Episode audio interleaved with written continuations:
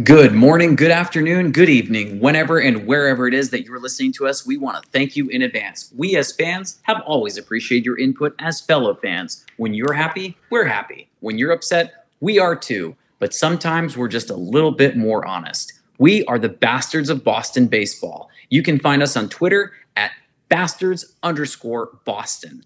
I am your host, Charlie Smith, coming to you from Los Angeles, California. You can find me on Twitter at Smith underscore MLB. Our other hosts for this episode are Cody Paulson, coming to us from Houston, Texas, by way of Ponte Vedra, Florida, and Terry Cushman, coming to us from Myrtle Beach in South Carolina, by way of Windham, Maine. Cody, first off, how are you doing, and where can the fans find you on Twitter? Charlie, I'm doing well. Just wrapped up talking about yet another series win for the Boston Red Sox, so that's very exciting. Uh, everybody can find me on Twitter at the Cody Paulson. Let's have a conversation. Terry, how are you doing tonight? I am doing really good, except I'm a little bit congested for some reason, and uh, highly uh, dependent on cough drops. But gonna do some hot takes, as I just said off the air uh, a minute ago. Uh, the Hot Take Tuesday, our last one, was our highest downloaded episode in quite some time. Not that the rest of them haven't been crushing it, because this month we blew past our all time high of 35,000 downloads and uh, we topped out at uh, 38.5 thousand. So maybe this is the week we hit that 40 barrier that uh, I always thought we could hit and and possibly beyond. Uh, so it's been uh, it's been a good season for the downloads. The audience has been highly engaged, and uh, we're crushing it. So, hey Terry, before we begin, where can the fans find you on Twitter? At Cushman MLB. Excellent. Why don't you lead us off with the first hot take? Oh, unprepared. I'm having a Jarren Duran moment uh, in the no outfield worries. with the. Uh, I can grab it really I, quick here. I, no, I got it. We got, you got it. it. Okay. Yeah. So this comes from uh, Red Sox Party. And he says the Rays are 32 and 35 in their last 67 games. My hot take is they are not a lock to make the playoffs. And it's interesting because yeah, their their rotation is is pretty pretty decimated. Um, you know, they lost Jeffrey Springs like five minutes after they uh, inked that extension. Um, has McClanahan come back? I feel like he just did recently. I'm pulling up the depth chart right now, so just bear with me. Here it is. Uh, yes, McClanahan is back. And how is Tyler Glasnow doing? 362. Yeah, so their uh they their rotation looks pretty good uh you know on on paper right now. They're still missing uh Drew Rasmussen and like I said Jeffrey Springs, but uh, they've got Glasnow. they've got Eflin, they've got that Taj Bradley kid, uh, who is uh, one of their top three prospects, and he's uh, kind of struggling right now. But but Baltimore has the division right now. Baltimore's in first place. I think they are one of the more intriguing teams uh, at the deadline. There's been some Ohtani whispers, uh, you know, throughout the social media circles, and, you know, some of the writers have touched on it. Perhaps they could be a dark horse to get him, but man, I've said it before whether the Red Sox get in or not, this Orioles team is going to be so much fun to watch uh, this October to see what they can do. And the Rays got to get it together. They have to. They got to turn it around. Uh, they, I, they were off to what seemed like an insurmountable lead. Uh, I, it looked like they were running away and hiding, uh, you know, in April and May, but unbelievably uh, have slipped and we'll see. I I will say though, I I think they still get in uh, when all is said and done. Cody, it's it's hard for me to say that the Tampa Bay Rays aren't going to make the postseason, right? You know, if you look at the landscape of the MLB recently, they're one of the few teams that is a, uh, I guess, a product of consistency, right? There's a lot of turnover in MLB. There's a lot of variance, you know, season over season. You look at the Mets from last year to this year, with really the only main difference being, you know, Edwin Diaz isn't on the team. Um, you know, they started off too well. They kind of show, or sorry, they started off so well. They kind of showed what that upper level that upper echelon could be. They got Glasnow back. McClanahan is is pitching again. You know, they are going to get healthy, right? Um, there are ebbs and flows to a 162 game season. It's, you know, yes, 32 and 37 over the last, what was it, 60, uh, 69 games, I believe. Um, isn't ideal, but hey, you'd rather get those out now. Um, I think this team is I don't want to say too complete, uh, but you know there are certain metrics that are above my pay grade that make it seem like they are far more complete than it does to to meet the eye for me to say that they will not make the postseason. I just don't see how they're not going to make it. I mean, you look at some of the other teams here. Uh, there, it would be a monumental collapse if that were to be the case the Rays are going to be in there. The Orioles are going to be in there. The Rangers are going to be in there. And unfortunately, there's going to be a team from the AL Central that somehow BSs their way into the playoffs. I personally think that if your team, if you are a team that is not at least at 500, you are ineligible to go to the playoffs. And that position in that playoff spot should go to another wild card team because I think it's complete BS that you have teams that are six, seven games over 500 that aren't going to be eligible to go to the playoffs but you have some pissant team in the AL Central that's going to be able to make it just because they're the division leader. It's it's an absolute joke. But I, I it's an interesting take, but I, I don't buy it. I, I, I they're a lock to make the playoffs. That that team finds gold out of nothing, and they always figure out a way to make something look good. Anything else we want to add on that one, Terry? You could just make the scrap the divisions and just bring it back to conferences and simply the best six records get in uh, would be the way to solve that. Right. It'd be nice. It would resolve at least that problem. Or split up into two divisions, like a, a you know, a north south for like a north AL, south AL, and and vice versa for you know the the, the National League because eh, the fact that the, the first 10 teams in the American League East and the American League Central are in numerical order as far as best to worst is just absolutely insane. So it's it's kind of a broken thing, even with the the balanced playoff or the balanced schedule that they uh, implemented this year. It still doesn't seem to fix everything, and there are some teams that are going to have blown up records like you're seeing with the Orioles and the and the Rays. And granted, I'm not going to take anything away from them because their teams have been absolutely insane. And I feel like the Orioles are bringing up a new rookie every six minutes, and we'll see what happens with them. But again, Tampa Bay, I, think they're still a lock to make it. Uh, Cody, what's your first hot take? Sorry, just pulling it up here. Um, my first hot take comes by the way of 3D historian parentheses Allen. Uh, thank you for for submitting this one. Story will come back and be an offensive black hole. Boy, that's a that's a spicy take for me. Um, I just you look at the history of this guy's career, right? He's always been able to hit the ball. Now, yes, was he aided by the uh, the thin air of Colorado? Sure, but even when he was here in Boston, he was able to mash. You know, that month I think it was May of last year was remarkable. The amount of home runs that he was hitting, the amount of doubles, the amount of extra base hits was um, just simply tremendous. And there is too much history. There is too much, you know, past data for me to just say you know, this elbow injury, he's just lost his ability to hit. You know, his first game back, worked a walk out of an 0-2 count, hit a hanging curveball out.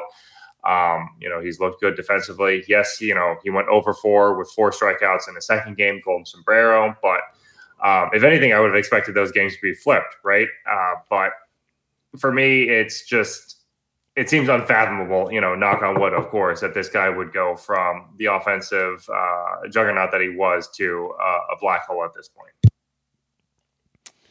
So the Adam Duvall return uh, was pretty anticlimactic, and he still isn't showing you the glimpse of what he showed you before the injury with those nine games, like four or five bombs. I think it was 14 runs uh, driven in uh, in nine games, and so his return wasn't all that it was cracked up to be, and Trevor Story's might not be either. Um, it's really good to have Yu Chang out there from a, a, defensive standpoint and not have all those errors we were getting from Kike. And I think, you know, with Story back, having him and presumably Chang as your middle infield, now you're back to elite uh, in terms of defense. So it, it, he'll be a welcomed addition in that regard, but – I'm still being a guy that wanted Trevor Story so bad. I can't wait for him to have that normal spring training, normal start to a season to see what he can really do. Because he was signed so late last year and then he got sick um, at the start of the season and missed like a week or so due to it. And it, he never really got into a rhythm last year. So be interesting to to see what he does. But I, I think I think the strikeouts will be a problem for a while with him. Um, my solution has always been to put him in front of Rafi Devers in the lineup because they would have to pitch to Story at that point. So I think that's one way of possibly uh, alleviating some of those strikeouts. But We'll see how he slots in. My expectations aren't too high, uh, much like the uh, follower that gave the hot take, but uh, we'll see. So I really don't want to hear anybody thinking that he's going to be a black hole, hot take, or otherwise. If that ends up being the case, that's just going to be another nail into what has been a very dramatic 2023 campaign for the Boston Red Sox with players having arm injuries, the freak accident with Tanner Houck getting hit in the face with a ball, a lot of other players that we thought were going to do something that haven't really performed. You have the Kike issue with him just almost turning to Chuck Knobloch, just not being able to field properly at short. I think he has 15 or 16 errors now in the year at that position, which is absolutely insane. Um, God, an offensive black hole that would just be devastating. I mean, we're we're seeing, you know, teams get to a point where they've got to make a decision. Are we, you know, are we gonna do something to boost this team, or are we gonna sell off pieces? Story's not a player that you can move, even if you, if you, even if you wanted to there's so much money that's still owed to him, and he hasn't really showed that he's worth that contract.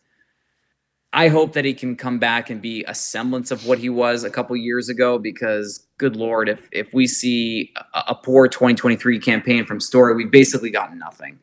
We've basically got nothing from Story and that and that's really going to be tough. Um, I think another tough pill to swallow considering the amount of money that we uh, already have invested in him. Anything else you guys want to add? I will say yes, it is a heavy contract, but as you know, the CBAs continue to change and as these contracts continue to balloon, by the end of that deal, it's not going to look as bad as it did or as as large as it did when we did sign him. Yeah, uh, Terry, anything else you want to add? Uh, not really. Cool. All right, so my first hot take here we have is from Benny Biceps Kime Cook season baby at Giolito to Boston. The Red Sox will acquire Tommy Edman at the deadline. Uh, Giolito to Boston, thank you for taking the time to write your hot take. I don't see how Tommy Edman is going to come to Boston, really. And the reason for that being is we already have a Swiss Army knife guy who can play multiple positions. We have uh, a couple players that can do that, but I don't see Tommy Edman being an addition. While Kike has been struggling and whatnot, I still would rather take Kike over someone else. Tommy Edman's also injured. He has two years of arbitration eligibility left. This month he's been okay. He's had six hit. Uh, this month he's six for 20. He's hitting 300. Last month hit 175. And outside of that game against San Francisco where he had a home run and four RBIs, he only had a couple RBIs for the whole month. So you're not really screaming, yeah, you need to get him. And the amount of, I think the package you'd have to present to try to get Edman wouldn't really be worth it. So I'm just going to go ahead and say, we're not going to get Edman. This isn't happening. Uh, Cody, if you want to weigh in. Yeah, you know, in other sports, the idea of playing a positionless sports, say in basketball, is rather advantageous, right? You can go big, you can go small, you can get to have guys, you know, play spots one through five and create mismatches on defense. And there is something to be said about having a Swiss Army knife. You know, Brock Holt played that role quite well. Kike did that role well. Um, you know, Arroyo has done it well in Spurs when he's on on the field. But baseball, in my opinion, and you know, heck, I could be wrong about the trend of the future, but it doesn't really seem like the sport that's going to be made a positionless sport, right? And acquiring a lot of players like this, while you know is is good on face value, I don't think is going to be good for the long term. You know, we see this a lot with our bullpen um, over the years past. When the roles aren't clearly defined, the guys struggled to figure out what their routine was, to figure out, you know, who was going to take what opportunities, who was going to take what innings, and for lack of better terms, who was going to take what role. Um, it's going to be very difficult to to pry a guy like Edman away from St. Louis, even though the owner has openly admitted that it could be a fire sale. Um, Charlie, you know, you touched on a lot of good points there with you know the amount of control left. He's a young player. Uh, just seems like if you're trying to get rid of salary cap and trying to get rid of of you know big name players, this isn't one of the guys you want to send out of the door. This is one of the guys that you want to to build around.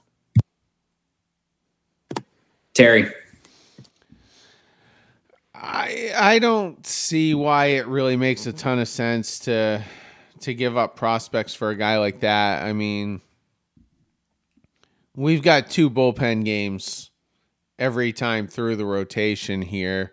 Uh, you know, Kutter Crawford hasn't uh, looked good as of late.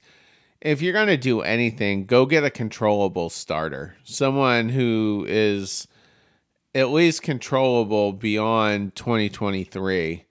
That's the only person I want to give up somewhat significant prospects for. It just it doesn't make any sense and you could have Marcelo Mayer up next year in your infield in the second half with Trevor Story. So I, I don't your outfield is set as well for the most part. So I just don't see a fit for him, and I just don't think the trade makes a ton of sense. Anything else we want to add? Moving right along. Uh, Terry, why don't you just with your second hot take? I was going to do one of my own, but I'm just too much in love with this one to pass it up. Uh, it comes from Marty McFly on Twitter. It's hilarious that this even popped into his brain at this point. All the problems we're having now, this is uh, this is what popped into his brain. Stephen Drew wasn't worth the 14.1 million qualifying offer he declined in 2013. Probably not that much of a hot take though. You're right it's not. And uh, Stephen Drew, frustratingly, uh, did not contribute much offensively to that 2013 team that ultimately won uh, the World Series. John Farrell stuck with him because Farrell was always more partial uh, to the veterans on his staff than he was the younger kids.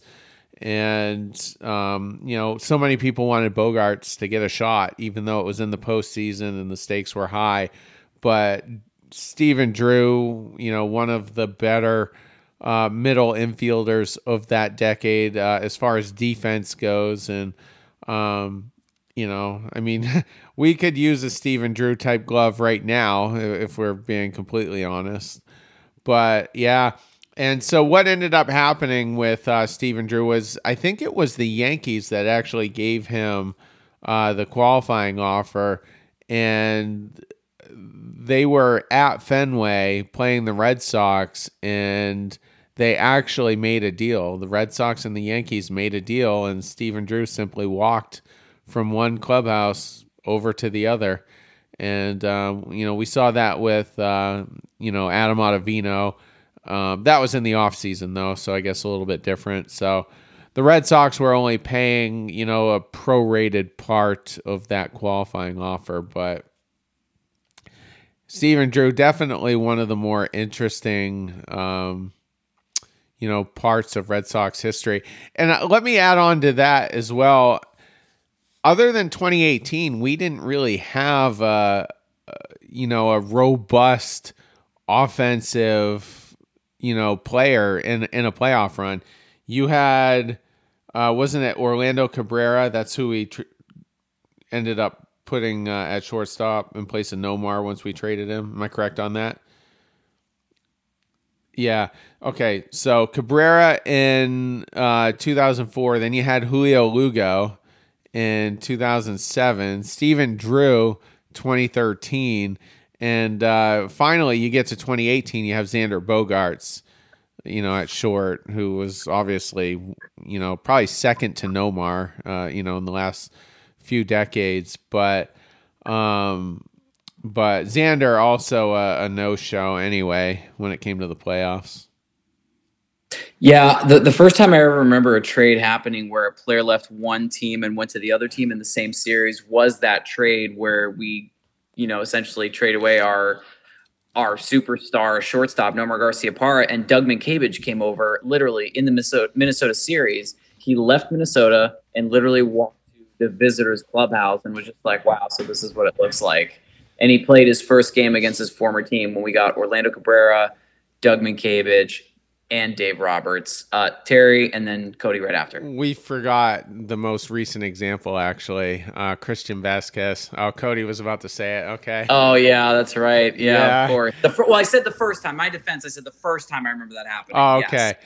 And with Vazquez, he was told, and then he was he was very intent on still taking batting practice, even though he was in his Red Sox uniform. and uh, right. then he was ushered away. And I still, even though it was only a year ago, not that long ago, I still remember the shock on his face during his uh, field side interview. And you could see him kind of looking around the park, kind of, kind of trying to take it in. You know, this was his new home. And he got a ring out of it. So it, it worked out. Uh, speaking of Doug Mientkiewicz, um, if I'm not mistaken, that was the that was Wake's catcher, right? Or Doug Mientkiewicz was uh was the baseman. first baseman that uh, did not give the ball. He kept the ball from the World Series. Yeah, he he kept that ball. He took that with him. That that was him. He was like a defensive marvel. He had like one really really good offensive year, but for the most part wasn't an offensive guy. He was really there for defense. Who was Who's the, the catcher? I'm thinking about. Yeah, I because I I had the same brain fart. He had the for, he had the police escort. Remember that? I Doug was just going to bring up Doug that story. Mirabelli? Oh, Mirabelli. Mirabelli. Yeah, there we go. Yeah, yeah okay. Italian guy and a Polish guy. We got them mixed up. Yeah, yeah. You're talking about Doug Mirabelli. He he had a couple of, of cups of coffee with Boston. He he uh, he left, came back, left, came back, and he was always fun. But yeah, that's that's Doug Mirabelli. Su- super random here. That play because you know Mientkiewicz kept the ball and it was tossed to him by Keith Foulke on that comebacker. Right, to, right. To end the series. If I'm Keith Foulke I'm running I'm running over to tag the runner. Like I don't trust the ball coming out of my hand. And right. Maybe he was just so much more solid, you know, like he was stronger than the curse. But I, yeah. I'd go over.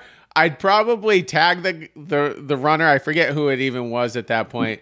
Edgar Renteria. Oh, it was Renteria, right? Edgar Renteria hit it back to Foulke, and Foulke underhanded it to Mientkiewicz, who caught the ball, put it in his pocket, and then started jumping up. And Renteria, I think, was a World Series MVP with the Giants in one of those Super uh, Super Bowls, uh, World Series.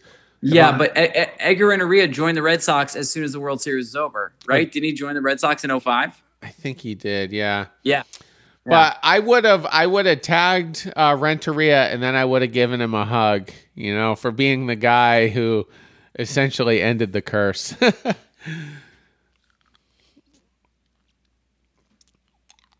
You're on mute, Charlie.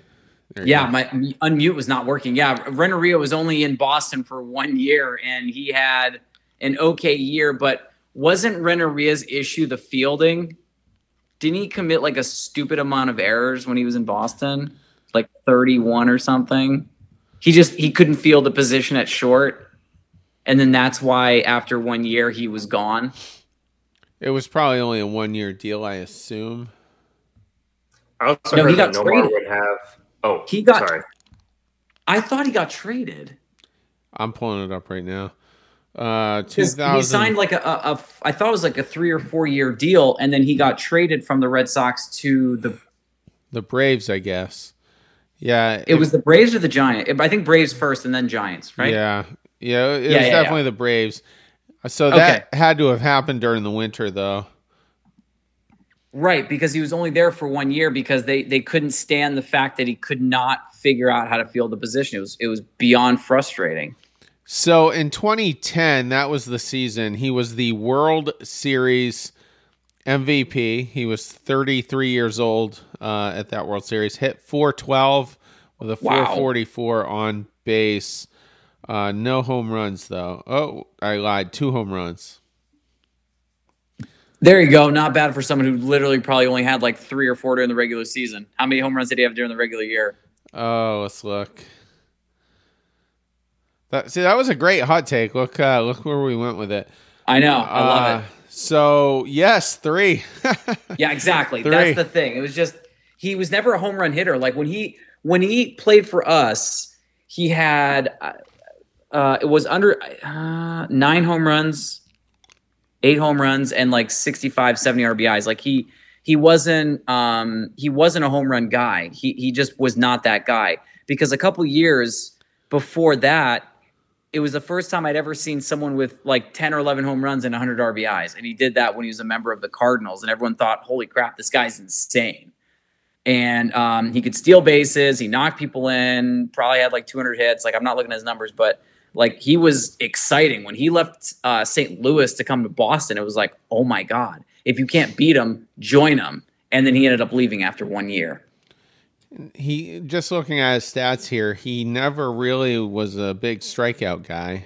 Um, had exactly 100 strikeouts with the Red Sox. Only exceeded that number one other time, and it was in his age 20 season in uh, in 1997. Wow! So he was on the he was on that Marlins team. So he's got two rings. Uh, but yeah, Nice. Good for him. Right on. Cool. Uh, let's move right on to our next hot take. Uh, Cody. My hot take: uh, I didn't find any gems that I was particularly tied to, uh, like Terry for the for my second one. So this is something that we kind of kicked around um, a little bit. I don't think it's as big of a deal that Chaim Bloom hasn't declared if he's a buyer or a seller at this point. Um, and I think that you know Red Sox Twitter, maybe the media has kind of blown it out of proportion, in my personal opinion. Uh, these negotiations are all about leverage. And if you publicly declare what your position is going to be, you lose that leverage going into those discussions. You know, I'm sure if it's a vote of confidence thing for the team, he's going to have those conversations with them behind closed doors, right? There's no way where the team's like, well, he hasn't talked to us about it in public. Uh, he must not believe in us, guys. It's time to tank. You know, um, I think we've heard in player interviews they say hey we've got everything we need in this clubhouse to make a run you know we believe in the guys that are in this room right now that what we have is enough to to get where we need to go and you know uh, Chaim Bloom if he wants to be the the savvy guy if you know people don't think that he's the smartest dude whatever you think i think basic negotiation 101 is not tipping your hand and by not declaring one way or the other i think he's setting himself up uh, to to be in better standing for these negotiations and for these deals. Well, let me ask you a question, Cody. We kind of covered this on the midweek, but uh, Cotillo had an article saying that Bloom could kind of sell, but made the case we could still make the playoffs. But are you okay if he sells off like a Justin Turner and a Chris Martin? Like, is it? Are you okay with that? You know, it's hard to say if I'm okay with just selling those players without looking at what comes back, right? You know, if it does give us that third or fourth uh, line starter uh, for the starting rotation with some years of control that I think Terry, you and I have talked about on on this program. Um, you know, certainly that makes it seem a lot more digestible, right? But you know, if we give up, say, all of these players for you know, and we're just going to toss a hot button topic out there. Shohei, right? Knowing that he's probably not going to sign on the East Coast again, so it's a six month, or not even a six month, a three month rental. That definitely doesn't seem like a good deal for for me. Uh, you know, from my opinion of where this team is, right? Are we contenders for a World Series? Probably not this year. Is 2024 looking better? Sure, but you know that's a whole different discussion. So you know if you're going to be able to get controllable players for the long term, I'm more okay getting rid of guys that have been beyond solid, exceeding expectations for this year, if it does set us up for the future. But if we're if we're getting rid of you know these high line players that have performed well for us, for guys that aren't going to stick around, then I'm like, we are doing what we did last year, which is a half sell, half half buy, sitting on a fence post, going nowhere, and that would be the most frustrating outcome for me. See, I I think like if you're going to deal a guy like Turner Martin, you're probably only getting prospects because you know teams are trying to strengthen their their major league roster for that playoff run. They're you know, and giving your a middle of the rotation guy up, I just think would would hurt them. It would just be kind of counterproductive. It, just frustrates me that we could be sellers we should not be sellers in the fourth year of Bloom's tenure. Like the, the no way under the sun is that acceptable to me. Uh, you know, eventually we, you know, we need to try to win. And you go back to 2018, we we felt like we could win it right out of the gates. I mean, we made some big moves. Dombrowski did, uh, so no shock there. 2013, we didn't expect to win it, but we were solid in every area to start the season. There were no like huge question marks. You know, maybe, you know, a lot of people weren't thrilled with the Victorino signing at the time it happened. They thought he might be washed, and maybe Jonny Gomes wasn't that sexy. Um, you know, so many people had concerns over whether Napoli could be an effective first baseman or not, but th- that was it. And 07, I mean, I don't know if we thought we were going to win the championship, but it, it, on paper, it was a team that could. Uh, you know, Beckett needed to be the ace again, and, and he certainly was. Um, so I, I, just I miss those days. I miss those days where we're really putting our best put, foot forward and, and putting proven guys – you know, into into key spots on the roster. We just haven't done that yet. We haven't seen that yet from Chaim Bloom. There's no such thing as a situation where you're going to try to be competitive for real and then be both a buyer and a seller. It doesn't make sense. You're either one or you're the other. If you started selling any pieces whatsoever, you're not serious about the playoffs. The Boston Red Sox haven't been a real contender in over 5 years. Like let's just be let's be serious 2018, we got in there. 2019, you slowly started seeing the wheels fall off. I don't even care about the fact that we made the playoffs. We were, you know, up two games to one against Houston because we got absolutely slapped by that team, trash cans or not. We have not really been relevant for for four and a half years. And um, if you sell off Martin or Turner, forget about talking about a return that you're going to get back. I mean, first off, if you're telling Turner and selling Turner and Market, Shohei's not that that's that's not a part of the picture. Um, if you're selling any of those players that just joined this year, you're not serious about the team. You're not serious about the playoffs. And truth be told, I don't know why we're going to be buyers at this deadline, anyways. You have the Baltimore Orioles and Tampa Bay Rays, both teams in your division that are smashing everyone, and they have no glaring holes. If they need a piece, they'll add it and they won't have to sacrifice too much to get it. Oh, we're losing our like fifth and eighth pick or fifth and eighth prospect to get someone. If we lose our fifth and eighth prospect, first off, that's not even worth anything to some teams. They're just going to say, you know, that's your fifth or eighth is like our 10th. So it's really not that much. Baltimore, Tampa Bay have depth. They're going to be able to go out and do that. You also have to deal with the likes of the Los Angeles Dodgers, the Atlanta Braves, who knows about what the Cincinnati Reds could do? Maybe they add a couple pieces too. This just isn't our year. You have to look in the mirror and say, okay, is this really a, a, time where I want to go all in? I, I, can't do it. Not with the amount of injuries we also have happening to the team. You have two bullpen games every five games. It, it's just not adding up. Cody. a thing to look at in the MLB landscape. Um, you look at that 07 team, you look at that 13 team, you look at that 18 team. You see the teams that the Dodgers have put together, the teams that the Astros have put together, the teams that the Braves have put together. What's a common thread amongst all of those?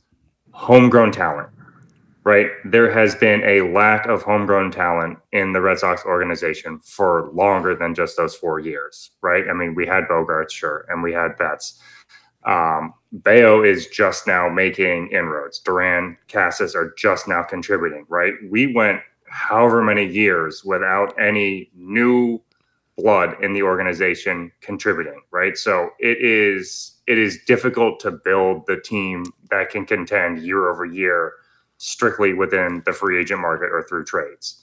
Uh, that is a one dimensional way to build a team, and that has just proven not to be successful. I mean, New York hasn't won a, a, championship since 09. And had they not gotten 09, it would have been even longer. And they are the the ultimate what's a farm system? We're just going to go out and buy the biggest, you know, talent because we're the New York Yankees, right? That that model has proven to no longer be effective. And so, you know, yes, Charlie, you're right if you sell Martin and if you sell Turner and you sell some of these other guys that just came in the door, it absolutely proves that we're not contending this year. And I don't think we should, right? I don't think that this team is in any position to say, "Hey, this is our year to go get the World Series." I'm not I'm not sitting here saying that that's what we're trying to do, but I'm also saying that there are flaws that this team has been trying to come back from that make it a little bit different and not as black and white as that that question may seem. So yeah uh, so I, have never been a big trade your prospects guy. Your highest end ones. Mm-hmm. You know, Nick Yorke to me, he might be tradable to some people, but he's not to me. Neither is Blaze Jordan. Uh, obviously, Mayer isn't. Bleis isn't. But the the common theme in the Bloom era is no pitching. We just don't have it.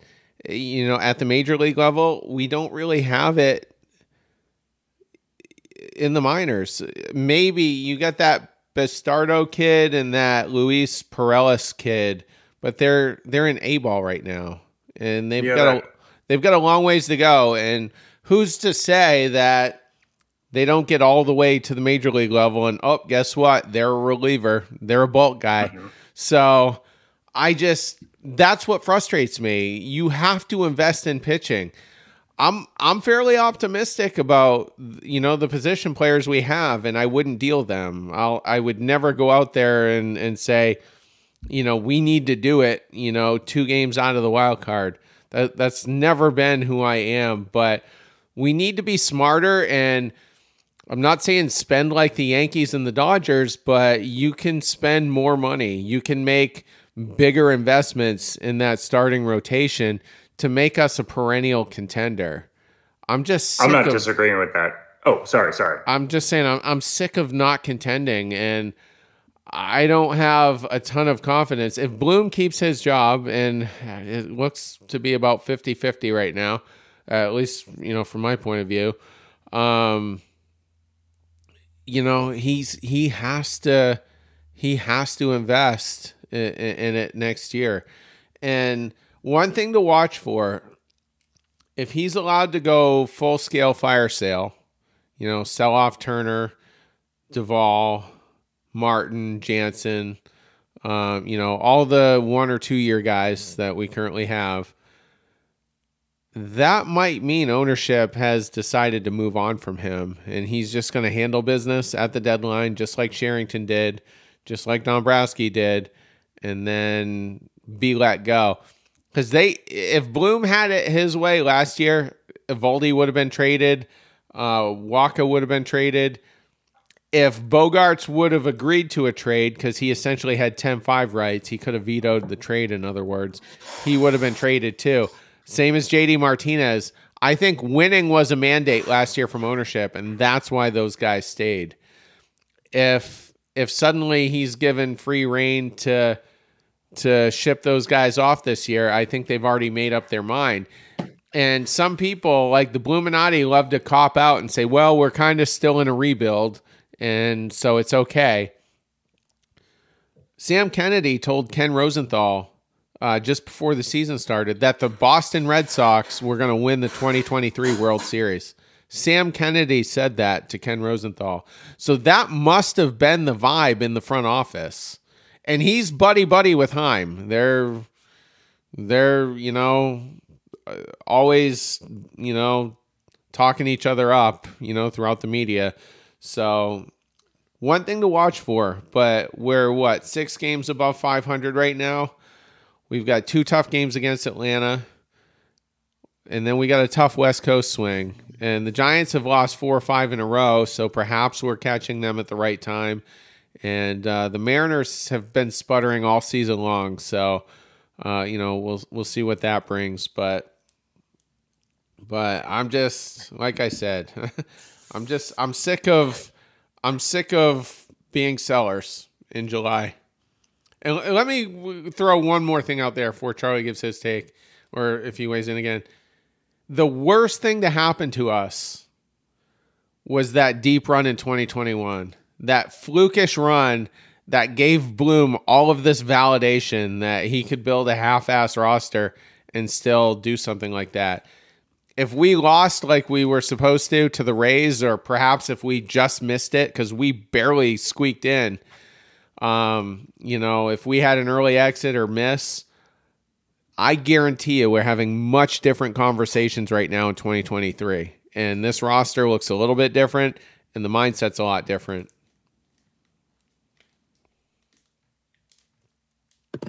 I, you know, I was talking about that earlier. Like we haven't been relevant four and a half years, almost five years, and that 2021 you just talked about, it's a fluke year. I mean, we have no business being there, with absolutely none, and it offered, to your point, it offered the Bluminati and the supporters of this guy, it, it bought him leash. It bought him time because we had no business to be there. We just we did not. And Kennedy can say whatever he wants about 2023. The Red Sox are going to win the World Series. 2024, we're going to win the World Series. Whatever you want, it doesn't matter.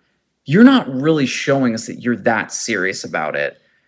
We've really not gone after any like insane arms you really have to acknowledge the fact that if you don't have starting pitching, you don't win playoff baseball.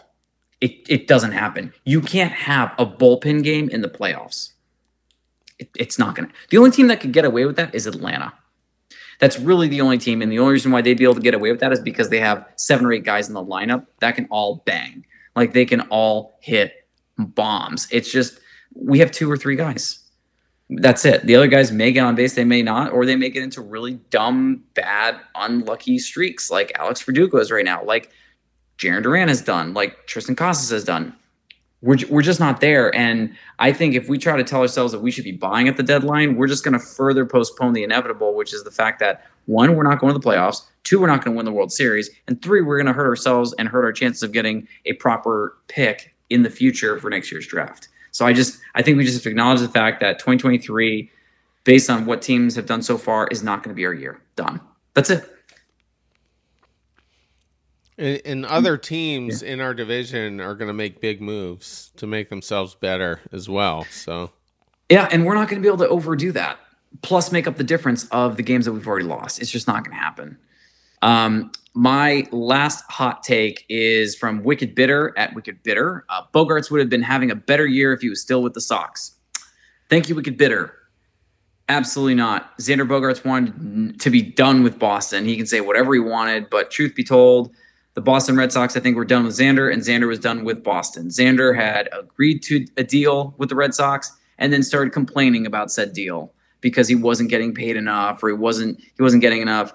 Xander Bogaerts was getting these ridiculous days off during the regular season last year. And Terry, I think you and I also uh, were talking about this too. He'd get the day off, you know, before a day off, or he wouldn't play the game right after a day off. Like it was just, I was done. I, I was over it. And I don't think Xander Bogaerts would have been having any fun in Boston knowing Mookie Betts was gone. There was still the huge contract dispute, or the uh, we're not sure if we're going to re sign him. We're not sure if we're going to get Rafael Devers. Bogaerts, he didn't really share that he wanted to be a lifer in Boston, as evidenced by the fact that he there was consistent talk of opting out. There was consistent talk of not being paid enough. He's not the best paid player. Uh, he's not the best player at his position, and he's been overpaid by a team that in less than two years will probably be irrelevant because they have a absolute albatross contract for a player that's just he's just not worth it. You you overpaid for a player that's going to hit maybe 15 to 20 home runs and 75 RBIs, might hit 300, and in five years, four years, will probably be a full time DH. So I'm completely cool with Xander Bogaerts not being a member of the Boston Red Sox. I will leave it there. Cody, I will hand it to you, sir. I think it's becoming increasingly uh, apparent how much the Green Monster uh, aided the doubles number for Xander Bogaerts. Um, and so, you know, would would the box scores look better if he was in Boston? Sure. But would the play on the field look better? Probably not. I mean, this is a guy that has been, excuse me, oft injured and played through it and and suffered because of it, right? Um, you know, we we see that frequently with him. He was a proverbial captain of our team. You know, thank you for your your time here. Loved you as as a member of the Red Sox, but you know, Charlie, I think you you put it perfectly. Both sides were kind of like, "Hey, this just isn't going to work out. Let's go our separate ways." Was it a little bit messier than it needed to be? Sure, but you know, San Diego offered him a, a great contract. Happy for him to get the money. Um, very, very happy as well that we didn't offer him the same contract. But, um, you know, who's to say, right? You'll have the comfort level of being in Boston. You'll have the comfort level of being around an organization that has kind of brought you up through through every level of professional baseball. But sometimes grass is always, or some grass new. Sometimes new grass is greener grass. Excuse me. And maybe he just needs a little bit more time to, to kind of figure it out. But I think he is kind of who he is, and he's going to be that kind of for the rest of his career until it really falls off. I think Charlie, you wanted to say yeah, else? real quick. So last year, 150 games, had a slash 1573 with a 307 batting average. Uh, this year, he's at 263. He's got 11 homers and 36 RBIs in 94 games. He's got 17 doubles. I don't think he's going to hit even 35 doubles this year. I'll be shocked if he hits 15, 16 home runs. I don't think he's going to even hit 60, 65 RBIs. I mean, this was an absolute bust year for him in San Diego. Uh, a lot of things seem to be going wrong in that team. I don't feel completely bad because I think their GM is a piece of garbage. Uh, Terry, please. Maybe we're just witnessing the start of Xander's regression in his career. Maybe maybe his prime is is behind him. Go back let's just look at home runs at the moment. Go back to 2019. That was his best year. That was his age 26 season. 33 home runs. Not bad. I'm going to skip over 2020 because that was abbreviated. Uh, 2021, uh, only 23 home runs, so he's down 10. Uh, 2022, 15 home runs. And uh, this year, uh, only 11 so far. So he'll probably exceed what he did last year. But there's a slide there for sure. And you know, we'll we'll see what happens. I, am not a Xander guy. I mean, over the winter we heard about you know problems in the clubhouse. You know, they weren't treating Triston Casas very well, and uh, Kike came out. I think it was Kike anyway. Uh, came out and said, you know, it was a team that was comfortable being in last place, and Xander's a big part of that, and now that he's gone, I, I don't miss the fact that Xander was a no show in the postseason. I mean, you were relying on guys like Steve Pearce to have these unbelievable, you know, series. And I just, I, thought he lacked toughness. And, you know, so I, I, I don't, I don't miss him. And I, I don't I don't believe he would be uh, necessarily better, uh, you know, in Boston. So he was. I mean, he was so fragile minded. It, it was insane. Like he needed so much time away, and no one is going to benefit more than than a player that is just really unhappy with their current club. If you feel that you're not being valued by your your current club, that's your family. You don't feel valued, and if that's the if that's the case, yeah, good riddance. You're not happy here. We're not happy with you here either. You're not performing. So yeah, you're fragile minded, and he basically needed to go to a team that wasn't as big a market with as much going on, and that's okay. San Diego's never going to win a World Series. There, I said it. He went to a team. He chased the money. He didn't care about the the titles. And yeah, if if people want to go over and and look at his postseason batting, go ahead, marvel at it. You really want to smile and have a good time. Check out 2017 and 2021. 2017, the LDS guy went one for 17, hit 059. 2021 in the ALCS, five hits, 26 at bats, hit 192. I'm sorry. If you're a leader, you got to hit more than 250. You got to hit more than 200. You got to do something. So I'm good with him not being here anymore. Good riddance. Enjoy your time in San Diego. You will win as many games Mike Trout will win in LA if he stays an Angel. At least playoff related. Anything else you just want to add? Right now. Uh, perfect. All right. Uh, that is going to wrap it up for all of us here tonight. Uh, we want to thank all of our loyal listeners and to our first time listeners as well. We appreciate all of you. Everyone have a great night. Take care.